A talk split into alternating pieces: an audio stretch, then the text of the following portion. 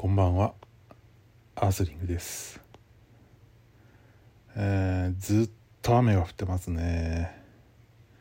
もう何日になるかな。45日ぐらいになるんじゃないですかね。仕事も全くできてない状態で、えー、かといって外出しようにもコロナが蔓延してるし、うん、ずっと家にいますね。なんか閉塞感が漂っています。本当はですね今年のお盆は、えー、妻の実家に帰省する予定だったんですよね。家族5人で、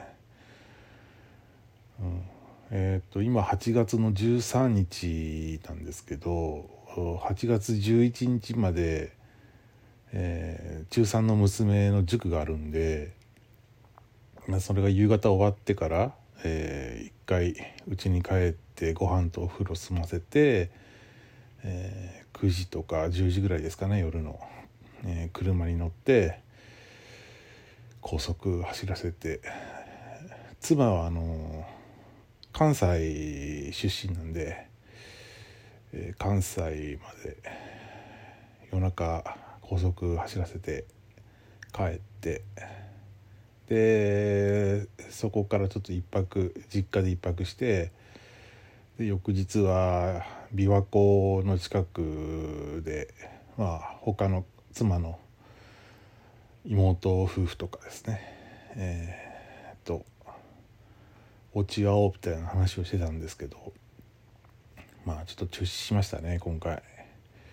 こんだけまあそのコロナが猛威を振るってると、まあ、ちょっと危険かなということで、うん、昨年は昨年でですねやっぱり帰省しようっていうことで、えー、その時はあの京都にある、まあ、グランピング施設を、まあ、あらかじめ用意してあの用意というか予約しておいてでそこに 4, 4家族が集まってゆっくりしようっていう感じで考えてたんですけどまあそれも中止ですね。やっぱりコロナですね。で今年もコロナで中止ということで、えー、もう妻は3年ぐらい帰省できてないのかな。ね両親ももう70近いんであと何回帰省できるかなみたいなことを考えるとですねちょっとこう複雑な心境に駆られてしまいますね。うんまあ、結婚する前に、まあ、もしかしたら、えー、私は農家を継ぐかもしれんっていうことは伝えててで、まあ、それでもいいだろうかっていうことでまあそれでもいいということを言ってくれたのもあってですね、えー、結婚することになったんですけど、まあ、実際その福岡で、えー、妻が暮らしてると、まあ、どうしてもその実家との距離がありますんで、うん、まあちょっとこう申し訳ないなっていう思いにも駆られたりしてしまうんですけど。まあせめてあの定期的な規制ができればいいんですけどまあ今こういう状態ですからね。うん。まあそんなことを考えています。今ですね、えー、妻と、えー、中3の娘と小4の娘はですねちょっと外出していて、えー、自宅からまあ、5分10分のとこにある漫画喫茶に行ってますね、まあ、その漫画喫茶はまあすごい空いていてで今あの中3の娘が受験の年っていうのもあってですね受験勉強を頑張ってるんですけどうんあのまあ塾もお盆の間は休みですしで公共の、まあ、例えば図書館とかですねいうのも全てあのコロナの関係で休館しているのででかといって家で勉強するかって言ったら、まあ、勉強ができないっていう感じになってですね。どっかその集中できるとこないだろうかっていう話になってじゃあちょっと奥の手でっていうことであの漫画喫茶。で漫画喫茶もなんか最近あれみたいですね。なんかこうファミリールームとかがあって完全にその仕切られていてでなんか家族だけで結構ゆっくりできてたりとかまあそれぞれ孤立独立したそのブースで、えー、集中できるようなところがあるみたいでして一瞬その漫画喫茶っていう案が出た時にもしかしたら漫画の方に走るんじゃないかっていうふうにそういう誘惑に負けてしまうんじゃないかっていうふうに思ったんですけど昨日行って帰ってきたらあのそういった誘惑に負けることなくですね集中して勉強できたっていうことだったんでじゃあ今日も行こうっていうことで、えー、今3人で行ってますね。そんな感じでお盆を過ごしています。まあずっとこう雨が降って